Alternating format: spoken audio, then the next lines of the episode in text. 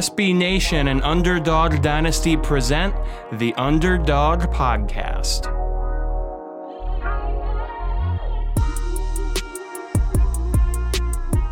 And welcome back to the Underdog Podcast, your home for AAC football. We are at our final episode for our team previews for the 2021 season for the AAC. And we finish our season previews uh, off with the Tulane Green Wave, a team that many people believe is going to be a surprise team in the conference. So we'll dive into what is to like about Tulane, some of the games that we're excited for, and maybe some concerns that we have for this program, at least for this season. Uh, I am your host, as usual, Joe Broback. That is Dan Morrison. Uh, this is uh, our final episode together. Um, I have moved on to Pro Football Network, so I will no longer be on the podcast, but don't worry, we have more AAC action coming your way. Uh, Dan and, and, another host who you'll you'll hear from in a little bit. I'm not going to steal her thunder. Um, she will introduce herself when time comes. But there's a lot to like about this podcast going forward, especially in the 2021 season. So AAC is not going anywhere. There's plenty of plenty of information, plenty of episodes coming in the future. Uh, and I know Dan, you'll you'll do a great job uh, with with the future uh, of this podcast. Yeah, and I think the important thing to remember is that I wouldn't leave anyone hanging. I just yeah. wouldn't. I didn't. I didn't leave anyone hanging. I. I. this has been something you left I the told fans hanging. You left the community hanging. You left. Ooh, you left everyone out. Well, I. I underdog no, podcast nation. I apologize if I felt if you felt like I left you hanging. No, uh, no, you you did it the right way. I'm behind the scenes though. Yeah, I uh, I just yeah I I didn't feel right. Uh, you know, I've obviously already started at Pro Football Network, but yeah. Uh, just uh, to me, it doesn't feel right to just up and leave, especially something that's, you know, if it was a bad situation, then I would have just yeah. been like, I'm done. But no. it's been good. Underdog Dynasty has been, uh, you know, it was my first real writing gig, if you will. Uh, it really got me into the college football writing game expanded uh, my following. The community that I've met uh, through through Underdog Dynasty has been incredible, and none of my coverage for this conference is going away. It's just I'm going to be writing for a different site is all. So uh, yeah. nothing's really going to change other than the articles that I'm going to be writing is going to be for a different site as well. So I'm really not going anywhere. Yeah. No, it's a great opportunity for you. And like you said, Underdog Dynasty has been great to both of us. So I don't think that we're going to begrudge anyone if we have a better opportunity. It's not a no hard feeling situation. Nah, it's uh, it's been a, it's been great. It's still a great site. Love everything that they've done and what they continue to do. Uh, AAC obviously has grown in the years since I've been there, and obviously since you've been there too. Uh, I've so been here a couple years now. Exactly, yeah. So it's it's grown quite a bit, and you know they do Conference USA and the Sun Belt as well. So it's been cool to see how those have expanded to. Uh, and I think that the love that these smaller conferences get is important to college football. To me, you're not a true college football fan if all you pay attention to is the Power Five.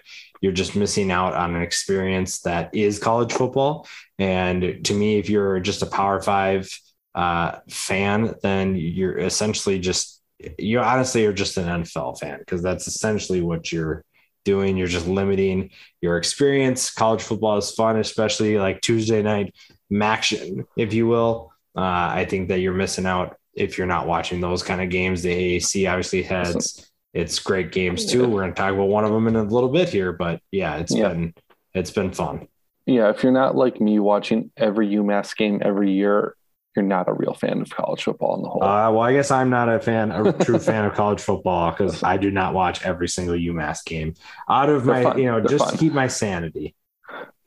I mean, I root for UMass, but you don't have to to watch them and have a fun time. I'll watch. I'll, I'll be a box score checker.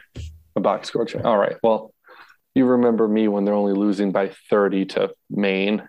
yeah. Right. Oh man over under UMass one and a half this year, knowing they play two FCS games plus mm. UConn and New Mexico State. Nice. Where you at? Nice. I think they That's, might uh... Eastern Michigan from the MAC. I don't know. I don't think lose. they're. they're going to lose. I was gonna say I don't think they're lucky enough to a- have Akron or Bowling Green on the schedule this year. They'd probably still lose those. They beat Akron last time they played them, so take it back. That's the one win of Walt Bell's tenure. Nope, nope, they're going to lose. One in fifteen. I think Walt Bell isn't. It was a win over Akron. I, I think. UMass has gotten more coverage on the AAC podcast than any other podcast ever.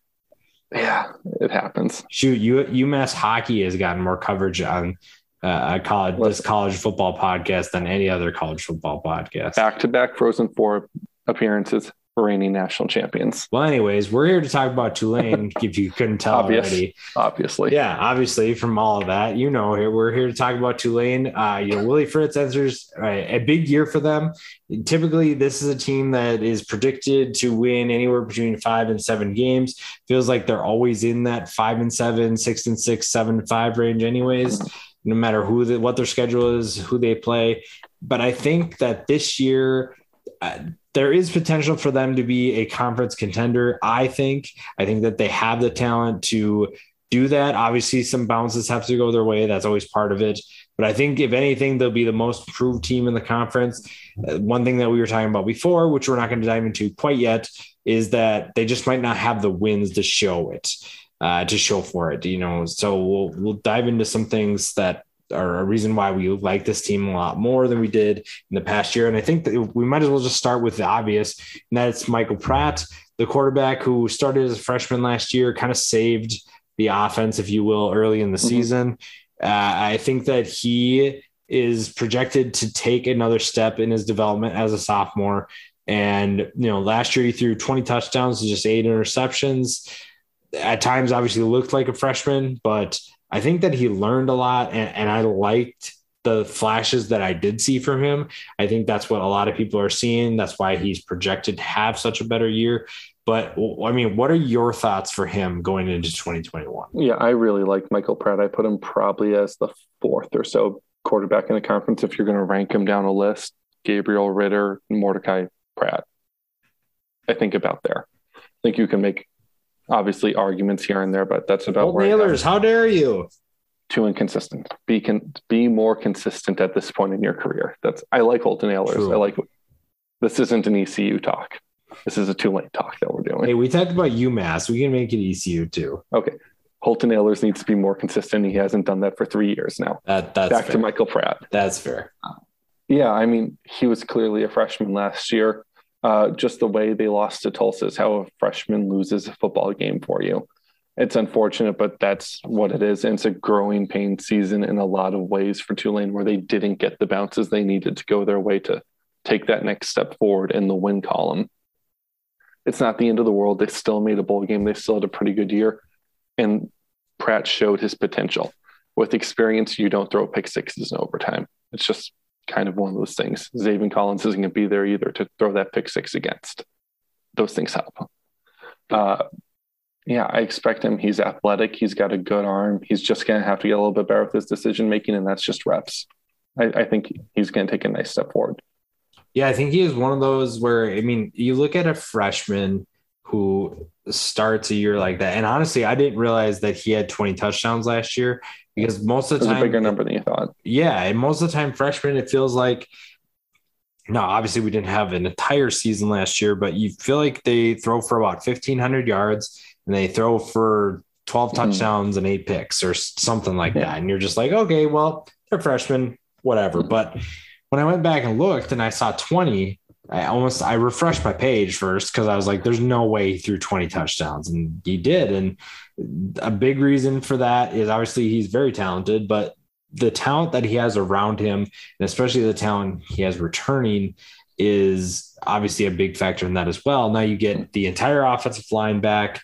Uh, Sincere Haynesworth is the center. He's the go-to guy, if you will. Uh, he and Corey Dublin, who uh, I guess you put both of them there, solid. Uh, but uh, like I said, all five guys are back. That's huge. Seems to be a trend in this conference just because of the COVID get, Mhm. getting or the COVID extra year of eligibility. Uh, but then if you look at the skill positions, there's a lot to like about what Tulane has returning, and even some of the transfers they got are exciting as well. Yeah, no, I love their receiving core. It's top to bottom, one of the better receiving cores in the conference and one of the better proven ones. You know, you've got Duece and Phat Watts. I really like Jaquan Jackson as an all around kind of versatile receiver that they can get to in a lot of different ways. Uh, you know, what do you think of Tyrick James, the tight end? Um, I think that he's underutilized, but that's mostly because they had a freshman quarterback last year, and mm-hmm. that does not. You know, I think that this year we'll actually get to see what Tyrick James is all about. I think that he has a ton of potential uh, as a pass catcher. I'm not really sure what he can do in the blocking side of yeah, things. That's uh, what I, I think. That, yeah, he. I think he could be really good. Maybe I like him as under, a big outside threat, especially in the red zone for me. Yeah, yeah, I think he can be really good for them, especially if Pratt takes a step. I think that means that he's going through his progressions well, and more guys like like James and then even Michael Jones will get more touches. Everybody will, but I think those two guys will put up bigger numbers because of that. Yeah, definitely. And then uh, the running backs, there's a little bit more turnover at running back than wide receiver. They've uh, now that I'm blanking on the guy's name who had to retire, um, or yeah, oh, the is it um yeah Stephon Huderson or whatever his name was? Yeah, is, the, is he did he retire or did he transfer? Um, Mari Jones transferred to Georgia Southern. That's that's who transferred. That's right. Yeah, no, he, he might play quarterback for them. I saw. I, I saw him taking snaps at quarterback. I mean, it makes sense for what they do, especially with uh, Shai Werts leaving. But this is not a Georgia Southern podcast. I don't know enough about them to make it a Georgia Southern podcast. We're going to reference all 130 teams in college football today. San Diego State. Oh, jeez. All right, back back to Tulane. But yeah, they get Cam Carroll back. He's, I like him. He's a big back. Yep. yep. He'll be he'll be solid. Uh, I'm trying to think of then uh, Jacob Brumfield is the Utah transfer coming in, who I don't know a ton about to be honest, but you know he brings a little bit more of a different look, a little extra potential to go. I mean, I lost the term. The uh, uh, it gives you the chance to give two looks at Ryan back. That's not the phrase I was looking for, but I drew a blank. That's all right. It's it, there's a lot to like about this offense. The returning talent obviously speaks for itself. Even with running back and the turnover there, there's still uh, experience returning. I mean, Carroll almost led the team in rushing last year. He was very close to doing so. So it's not like, like six yards a carry or something like that. Yeah, and he's, he's solid. I think that the, there's you know t- uh, they also get um, Tyjae Spears back. I think that mm-hmm. Tulane fans are very high on him. Very versatile weapon out of the backfield. As if they needed more weapons. Uh, it's never hurts to have uh, too many guys. I mean, we just breeze past the fact that they have two guys on their team. One is named Deuce, and the other one's name is Fat. So and their brothers and their brothers. It's, I had two of the best names in college football. Uh, yeah, mm-hmm. I think they're they're also pretty deep at, at wide receiver. And you mentioned Tyrick James. That's another yeah, yeah. another guy that's going to give yeah another yeah, pa- they've got some like pass catcher. They've got some like their top six uh, receivers returning from last season. It's yeah. pretty crazy. Yeah, it's insane what they have coming back. It's just uh it'll be interesting too because they've got a new OC and Chip Long to see what he does with everything. Yep. And yeah. we'll see. Notre Dame fans know a lot about him. Memphis fans know about him. And we'll see what he can do with Tulane. I think that that's going to be far under the Brian Kelly era. Chip Long has produced the best offenses as Notre Dame has seen by kind of a mile, and they took a step back last year without him. But there's a reason why Notre Dame didn't retain him at the same time. It's he didn't play nice with others on that coaching staff. Yeah, well, so we'll see how that uh, works out. See what happens. You know, Willie Fritz has obviously gotten to where he's at because he knows how to build a program. He knows how to run a program. So he's he's no fool. He's yeah. You're not going to get away with a lot of that stuff with with Willie Fritz. So it's just you gotta know your role and keep doing your role as best you can. Yeah, I know. Uh, it's worth pointing out though how good Willie Fritz has been for Tulane. The 29 and 33 record doesn't say it all. He's got the best winning percentage since Tommy Bowden, who was the coach who went undefeated in 98. And you know, he's the first Tulane coach to get him to three straight bowl games. That's worth pointing out how good of a job he's doing there. So even if the win total doesn't go up this year, he's still doing a very, very good job. Yeah, and they've they've produced some NFL guys too. It's it's been a team mm-hmm. that's flown under the radar. Darnell Mooney in Chicago. Exactly. Yep. Uh, finally got him a quarterback that can throw him the football. Uh, yeah. So that helps. It just really stinks for Anthony Miller because they traded him to Houston before they even let him play with Justin Fields. So that's mm-hmm. unfortunate. Mm-hmm. Uh, but this is not a Chicago Bears podcast, so we can make it one though.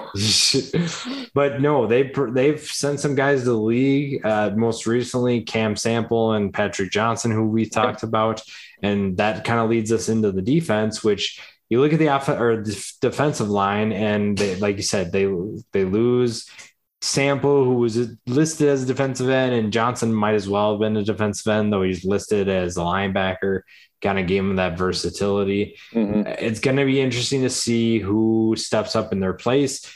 Uh, one guy that will definitely take one of their spots is Memphis transfer Joseph Dorceus, uh, who also, if need be, can double as a fullback. Mm-hmm. We've seen his athleticism.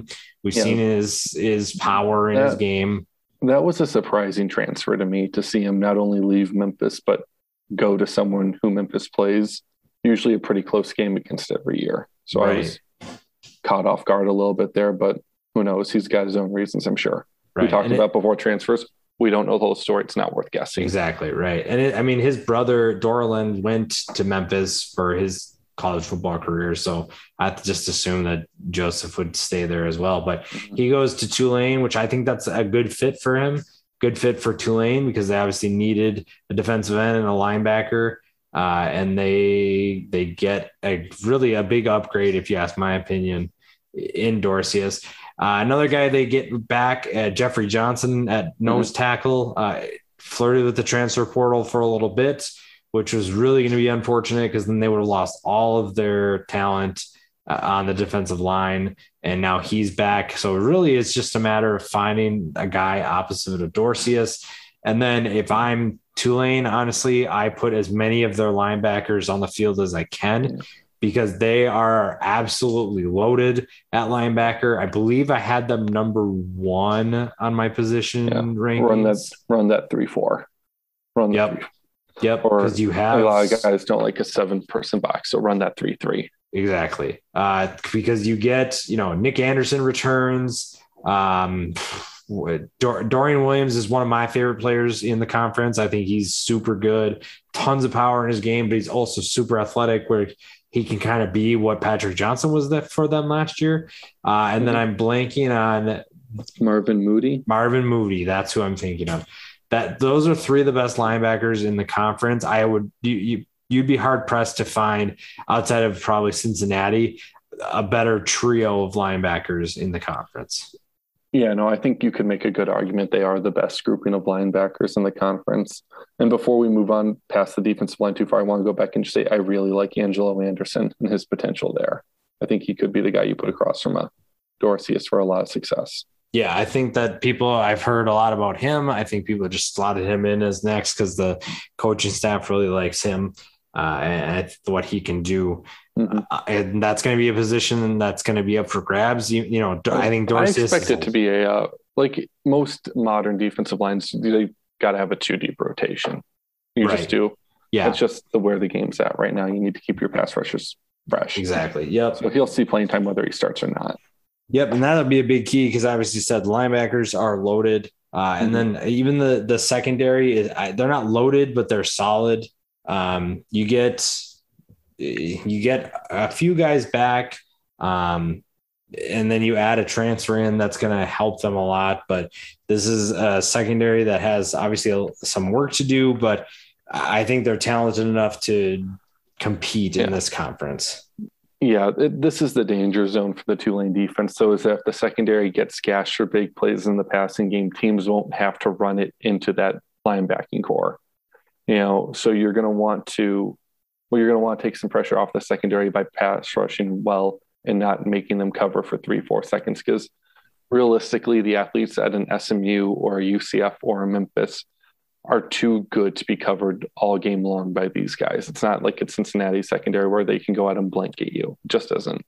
Uh, so yeah, I mean, just don't get gashed on deep plays. Make them paper cut you to death and make them try to go up the middle on your linebackers. And I think we've got a pretty solid defense from Tulane yeah, it's going to be interesting. I mean, shoot, they got uh is it Jalen Monroe? I know I'm trying yeah, to think. that's what my notes say. So. The corner, yeah, the corner who's who's solid. I think he's a good player. I don't know if he's he's definitely not one of the best in the conference, but he's he's a, He's a good, good- corner. He's a good corner. I like you, but like I said, I don't know that I trust him to be able to keep up with a Jalen Robinson speed wise or a Reggie Roberson in just terms of talent position by position. You know, that's all. Right. Yeah. And then you get a huge addition, in my opinion, in Derrion Rakestraw from Colorado. I mean, he was starting for the Buffs last year, and he decides to transfer. So I, again, I, it's you know a transfer from Colorado. Take it with a grain of salt, but all I've heard from the coaching staff, from all these reports, is that he's having a great, or he had a great spring, and he's doing really well and fitting well into this defense. So uh, he's another guy that I would say you're definitely going to have to watch. Uh, and I think that this Tulane defense will once again be solid. Uh, if anything, you just watch the linebackers and you get to watch the the brilliance that is at that position because I think they're absolutely stacked on that side of the ball, uh, especially at linebacker. But I think that that leads us into our expectations for this year. And obviously, there's you know there are challenges when it talk comes to Tulane. Uh, you know, you have your the academics and whatnot, but I think that this is a team that, even with all their limitations, if you will, definitely has a chance to, like I said, I think that they can p- compete with the best in the conference.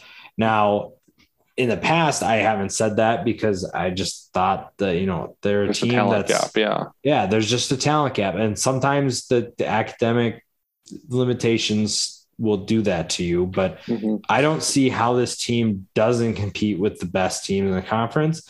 And if you're a Tulane fan, I think that should be your expectation because that's how good they can be. Now, is it going to happen? I'm not sure, but I, what are your expectations for this team? I think this team is going to be the best version of itself from the past four years when they went to a bowl game every year. I think they'll be better, the best out of those four teams. Unfortunately, I don't know how many wins that's going to translate to on the schedule because it just breaks really tough for them this year. So I think again they're going to be pushing around that six and six mark. And I think for a lot of Tulane fans, that's going to feel like you're not improving. But the truth is, sometimes that's just how the schedule is. I think this team playing the 2019 schedule, since that was a full season, not a weird COVID year, goes like eight and four, nine and three. I think this year it's just it's a real tough out of conference schedule. They've got a tough stretch during the middle of the year in conference, so they could win more games than that. I, you know, I like Tulane a lot. I hope they do win as many games as is capable for this program. But I just don't know that this is the year. I think 22 is the year you look at as the year Tulane can really break through and compete to actually win the conference, not just be a good team that is a tough out for teams. Yeah, it's definitely elevating expectations for sure. Uh, and Willie Fritz obviously has done a great job of building this program to get to this point. And like you said, we talked about this before we started recording too. Is like you said, the wins just might not be there to back it up. And when you look at the schedule, it's, you quickly realize why that is the case. Mm-hmm. Uh, you know, the first game we've been talking about this for a while. College football fans have been talking about this for a while. Tulane hosts Oklahoma, and let's just for the first second, let's just ignore the fact that that's definitely going to be a loss for Tulane. The fact that Oklahoma, who doesn't really travel anywhere, because teams like Oklahoma, Clemson, Alabama, they don't go to places like Tulane. Now, I understand it's not like you know, Oklahoma's playing North Dakota State. They're not going to NDSU. They're mm-hmm. it's, it's, a little it's different. It's school, but it's also like a thirty thousand person stadium, right? And you just don't normally see that just because there's a, probably a lot of Oklahoma fans that are going to want to go to the game, and that's obviously a limitation. And the nice thing is that eh, I think the biggest thing is because even when you you looked at like when teams play Houston, so Texas Tech plays Houston this year. If you look at 2016, they Oklahoma played Houston. They didn't play at Houston Stadium. They played at NRG Stadium. Now mm-hmm. it's essentially the same thing because it's like a few oh. miles away from the campus. But the nice thing about this game is they're not playing in the Saints Stadium. They're it's, playing at Tulane's home stadium. It's at Yulman. It's not at the Superdome. That was the crux of Florida and UCF getting a game scheduled for a couple years there was, oh no, we will not play at the Citrus Bowl. That will not count as our home game for UCF. And well, we're not doing a home and home if it's just the bounce house because it's too small for the precious Florida Gators to walk into. And that's a 45,000 person stadium. So yeah, I really appreciate that Oklahoma is coming to this game. We talked a little bit last week about how it sucks when you play games like Tulsa at Ohio State where you know you're going to lose. And that does suck. This is a little bit different because if Ohio State was going to Tulsa, that would be really cool too. Oklahoma's coming to Tulane. It's not Tulane getting paid 500 grand to go lose in Norman. And that's, I think, a very big thing for the conference. And you know what? Here's how Tulane beats Oklahoma. Lincoln Riley goes out on Bourbon Street the night before, has too many hand grenades, just sleeps in. He's a little bit groggy come game day. Spencer Rattler hits up some gumbo. He's got a little bit too much in the stomach. He's feeling a little bit like crampy and during the day and then it's like 100 degrees and 100% humidity and they just cramp up and they can't concentrate because it's too fun of a city to be in to play football. And just like that tulane the more disciplined team goes out there and upsets oklahoma. Yeah um as much as i would love for that to happen that's it, it's not likely. Oh man that but be... you can't tell me that lincoln riley's not going to be on bourbon street the night before singing with like some country cover band. Probably that's, you know, that's I, true. That's what I expect him to do as that's a professional. True. Well, and you, so yeah, you know, like you said, probably going to be a loss. We'll follow up the next week with uh, hosting Morgan State, which will probably be a win. And then we get a road trip to Ole Miss, another Power Five team on this schedule. Uh, I like this type of Power Five team to play though for Tulane as a rule. Yeah, and uh, man, I wish Ole Miss wasn't so fun and explosive this year because in a normal year, I'd say Tulane has just as good a shot of beating them as anyone else, you know. But this Ole Miss team's probably going to put up 50 plus points just oh, because oh, yeah. that's it's who they are. rough. I think there's a chance Tulane could turn it into a shootout, though, is I don't know that that Ole Miss defense has anything going yet. So no. I think that I think there's a chance Tulane, you know, makes it a fun shootout the safe money does bet on Ole Miss, but I think that Tulane, it's not zero shot. No, it's more of a shot than it is. The only problem is it's on the road, but it's still yeah, a better well, shot than beating Oklahoma, no matter where you play at. So that's uh, probably a one and two start. Uh, I odds would you would definitely bet that that would happen, and then you get uh, uh, to host UAB, which we both talked about before, which or before we recorded, I should say, it's not exactly just an automatic win. That's definitely a tough Conference USA team to, to beat. Yeah, I mean they're probably the best run program, at least from a coaching and consistency perspective in the uh, Conference USA right now. You'd rather get a little bit of an easier CUSA game because there's no glory in beating a CUSA team from an American school but they should be UAB still. They're the more talented team overall. Yeah, I agree. And even though, you know, like you said, UAB. You'd is... rather play Rice because they're an easy win and, you know, it, it, you get the same amount of credit either way. Right. Um, I mean, shoot, UAB won two of the last three Conference USA titles. And this was a team just a few years ago didn't even have a program, which yeah. is just insane what all the respect in the world for what they've done. It's a program that I think they're building a new stadium now too. They're getting out of Legion Field, which is kind of a dump nowadays. Uh, so they're they're definitely trending in the right direction. Yeah, they they're headed in the right direction. But like you said, it's definitely a game that Tulane should win, uh, and so that that builds some momentum heading into conference play. And then the first game in the conference little bit of a tricky one. They head to Greenville to face ECU. Another game that could be a shootout, but I, I don't know what to expect from that. Uh, it really depends on where ECU is at at this point. Uh, Tulane's obviously the more consistent and the better team, but that's definitely a game that I could see ECU give them a little bit of trouble. Yeah. I mean, I'm high on ECU this year. I am, which makes it hard for me to look at and not try to stick with that feeling of being high about them. But ECU absolutely is the better team. Uh, this is a Saturday game, so it's not going to have any of that weird Thursday night nonsense that can go on with it, which always throws teams off on a short week. They're going to get their full travel time.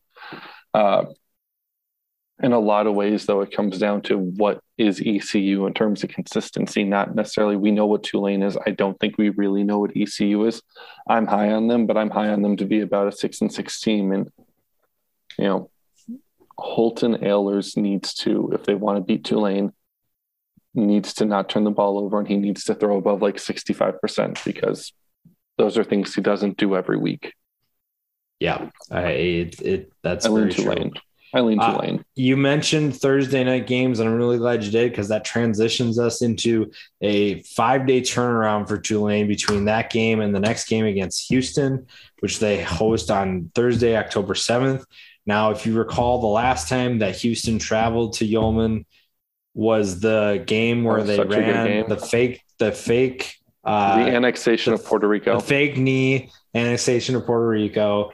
And then they throw this the strike that as soon as the thing is like without trying to traumatize Houston fans too much, once they got that first down, I knew it was over. And that I just didn't realize that it was going to be such a like a just absolute destruction. That was such a fun game to watch because it really felt like Houston was in control for so much of that game and it just fell apart on them.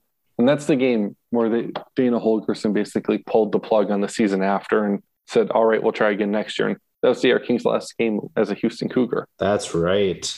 Not to rub it more into those Cougars' faces if they're you know bothering to listen to us about it. yeah, it's it was not a good experience for Houston, which makes that tricky. Uh, I think that Houston remembers that, and obviously they technically got the revenge last year.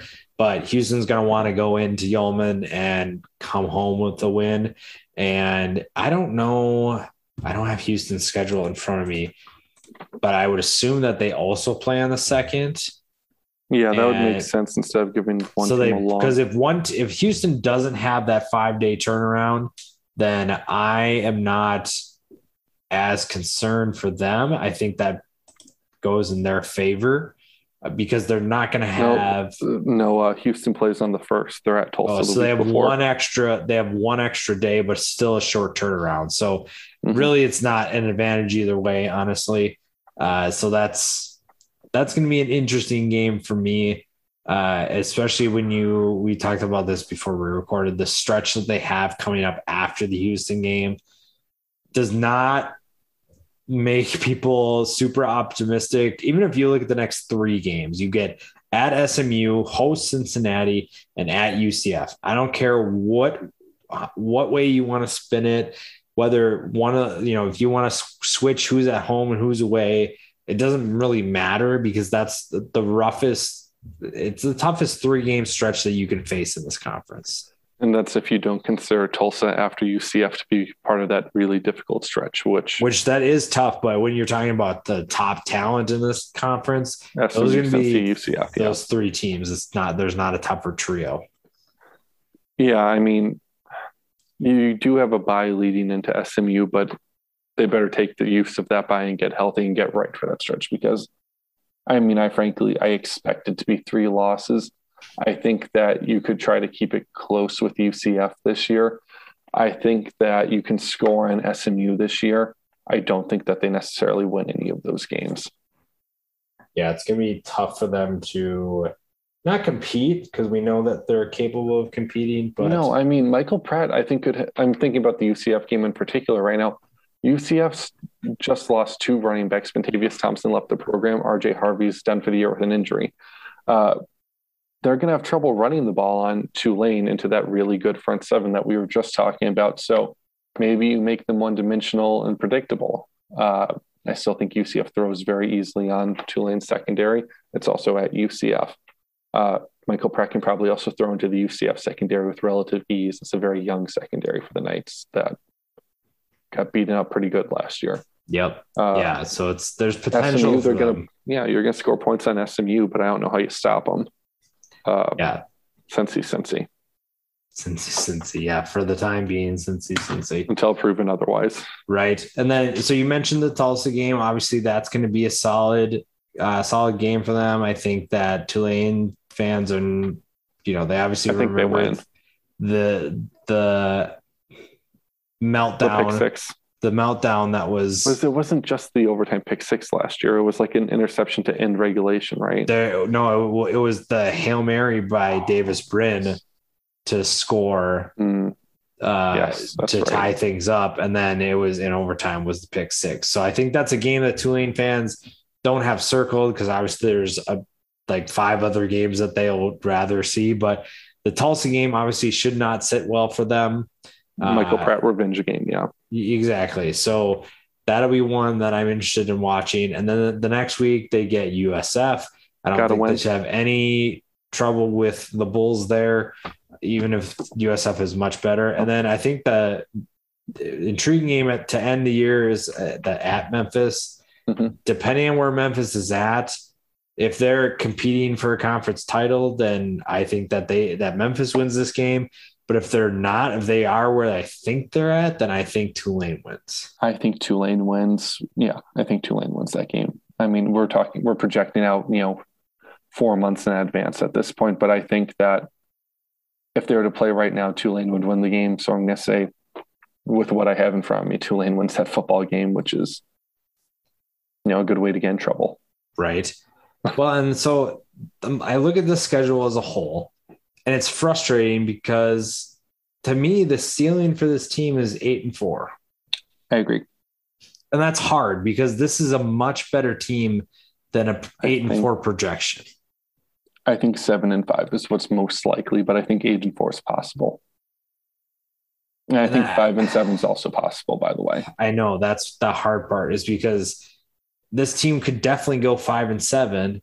You know, but UAB, we, you know, Houston, Memphis, these are games I'm assuming they win, but they could very easily turn around and lose and just boot the game. You know, they should have lost to Navy last year and they lost that game.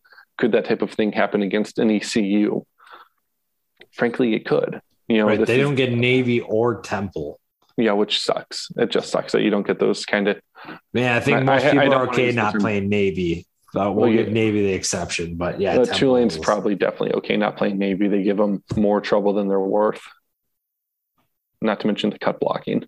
right. Yeah, You know, yeah. It's. I mean, I I think they would still, yeah, probably take think Navy like- over SMU, gonna Cincinnati. say, They'd probably trade Cincinnati out for a, a nice Temple game. Yeah, and it's just yeah, it's so hard because like even at eight and four, you kind of just feel like this team didn't live up to its potential. But it's like but they have two like automatic. their best record since 1998. right. Yeah. So like, I don't see how if you're a Tulane fan, you can feel like that's disappointing when you. Like again, it depends on how they play in a lot of games. This is how I felt about USF. I think USF is going to be better. I don't think the wins will show it. Yeah. But it really, you're going to have to watch the games and see, like, oh, that's a throw our quarterbacks in the past wouldn't have been able to make. Oh, we're getting more pressure on the defensive front than we historically have been able to do. Oh, we look bigger, we look faster, we look like we know what we're doing better. And, you know, maybe you're still losing games 27 to 24. Maybe it's not translating just yet, but you have to know from what you see and trust your gut that this is in the right direction. And I do believe it's in the right direction. I just believe that might be the hardest schedule in the conference. Outside of Navy, Navy might have a harder schedule, which stinks for them. But Yeah. So it's, I don't know, it's going to be because even if Michael Pratt does take a step forward and is just killing it, there, there's just so many dynamics from other teams that make this more difficult. And uh, I don't know what what was their non-conference schedule last year. Do you remember Uh, what it was supposed to be? I can try to find that really Because I know we tried to do that last week and I couldn't Uh, remember. The thing with Tulane last year was they were so inconsistent because they couldn't. Keon Howard was not the guy at quarterback, even though they thought he was going to be. Uh, Michael Pratt, thing, you know, I really, again, really like Michael Pratt, uh, but he's a freshman, and he, or he was a freshman, and he looked like a freshman at times. Uh, so last year they played South Alabama and Southern Miss out of conference. They won both those games, and they kicked Southern Miss's tail back to uh, whatever town they're from in Mississippi. It is know, They're gonna get mad at me if they hear that. Uh, then they lost the uh, bowl game to Nevada. It was, Nevada's a really good team. There's no shame in that. Uh, they had games against Mississippi State, Northwestern, Southeastern Louisiana canceled. They would have beaten Mississippi State. It was a bad Mississippi State team. You Uh, think they would have won that game? Do you think they would have gone zone coverage instead of man up? Do you think they're No. smart enough to do that? I mean, I know they're smart enough. I just don't know if they. I I don't know. the only reason Mississippi State beat LSU was because they weren't smart enough to get the hell out of man. I mean, that offense, once it was, I mean, all you have to do is watch Washington versus Washington State for the last decade to know, oh, zone coverage. That's how you beat them. Right? Yeah. Jimmy Lake said something like they're the easy, easiest team to prep for because they did the same thing every year. So I think Yeah. that I, I trust Tulane's coaches to have been ready for that game. Uh, Northwestern, I mean, last year's Northwestern team went to the Big Ten championship game, but they weren't unbeatable good. You know, Yeah. I like that non conference schedule a lot better than I do this one. this one, Yeah, definitely. which is too bad, but it is, you know, it is what it is. I don't know. It's just this. It's not sitting well with me that eight and four is like the best that this team can do because we know they're so much better than that. Yeah, that's why that's why I tend to say 22 is the year that you're going to want to wait for if you're a Tulane fan, which I know sucks to be told no one more year, just keep waiting, hang in there. Uh, but sometimes that's how it is in this sport. You know, I really love UCF this year. I do, but they might have to wait another year for Cincinnati to not have Desmond Ridder returning. You know, it's just how the game is sometimes. You know, I'm going to look at their 22 schedule really quickly. Yeah, out of state in 2022, Tulane plays the UMass, Alcorn State, Kansas State, and Southern Miss. That's Wow. potentially four wins out of conference right away. That's such a world different before you even get in conference. It's, you know, I mean, you're not going to end up with a three o'clock game on ABC, but you're going to get four wins, I think. Yeah, it's definitely true. And yeah, like I said, it's it's tough because yeah, the Oklahoma game, like you said, is on ABC. That's huge for Tulane. Just But it also probably viewership means- numbers they're going to put up is going to be so good for the program and for the school as a whole. Exactly. Yep. That so that's we have to look at even if Oklahoma is boat racing them by forty. So Yeah, I mean, again, it's we talked about that last week with Tulsa, Ohio State. It's the tricky thing about scheduling really tough out of conference opponents. Yes, you want that exposure. Yes, you want to play a tough out of conference schedule and prove that you can compete with the big boys. No, you don't want to get blown out. You know, yeah, uh, but hey, on a positive note, Tulane has as many SEC championships as Vanderbilt, Texas A&M, South Carolina, Missouri, Arkansas, Mississippi State, and Kentucky combined. That's three. The number's three. wow. Take out Kentuckians more than all those other ones. Put Tulane in the SEC, I guess. Oh, they were, and they left on their own free will, wow. which was in its own right. It was an academic decision, but it was a silly, silly academic decision. yeah, whatever. And it's 50 something years ago. It's it's history. Yep, can't do anything about it now, that's for sure. So, but yeah, so Tulane, a team that it's yeah, I think I'm gonna be salty about this for a while, just because I want this team to be so much better. And I don't two. know. Hmm. I, again, love Michael Pratt. Love what they've got at the skill positions. Really like their front seven on defense. Sorry, that schedule's so difficult that you could miss a bowl and still be much better than you were the past three seasons, right. Yeah. which sucks. It does. But yeah, so that wraps it up for Tulane. That wraps up our season previews. Like I said, you can follow him at Dan uh, Dan underscore Morrison 96.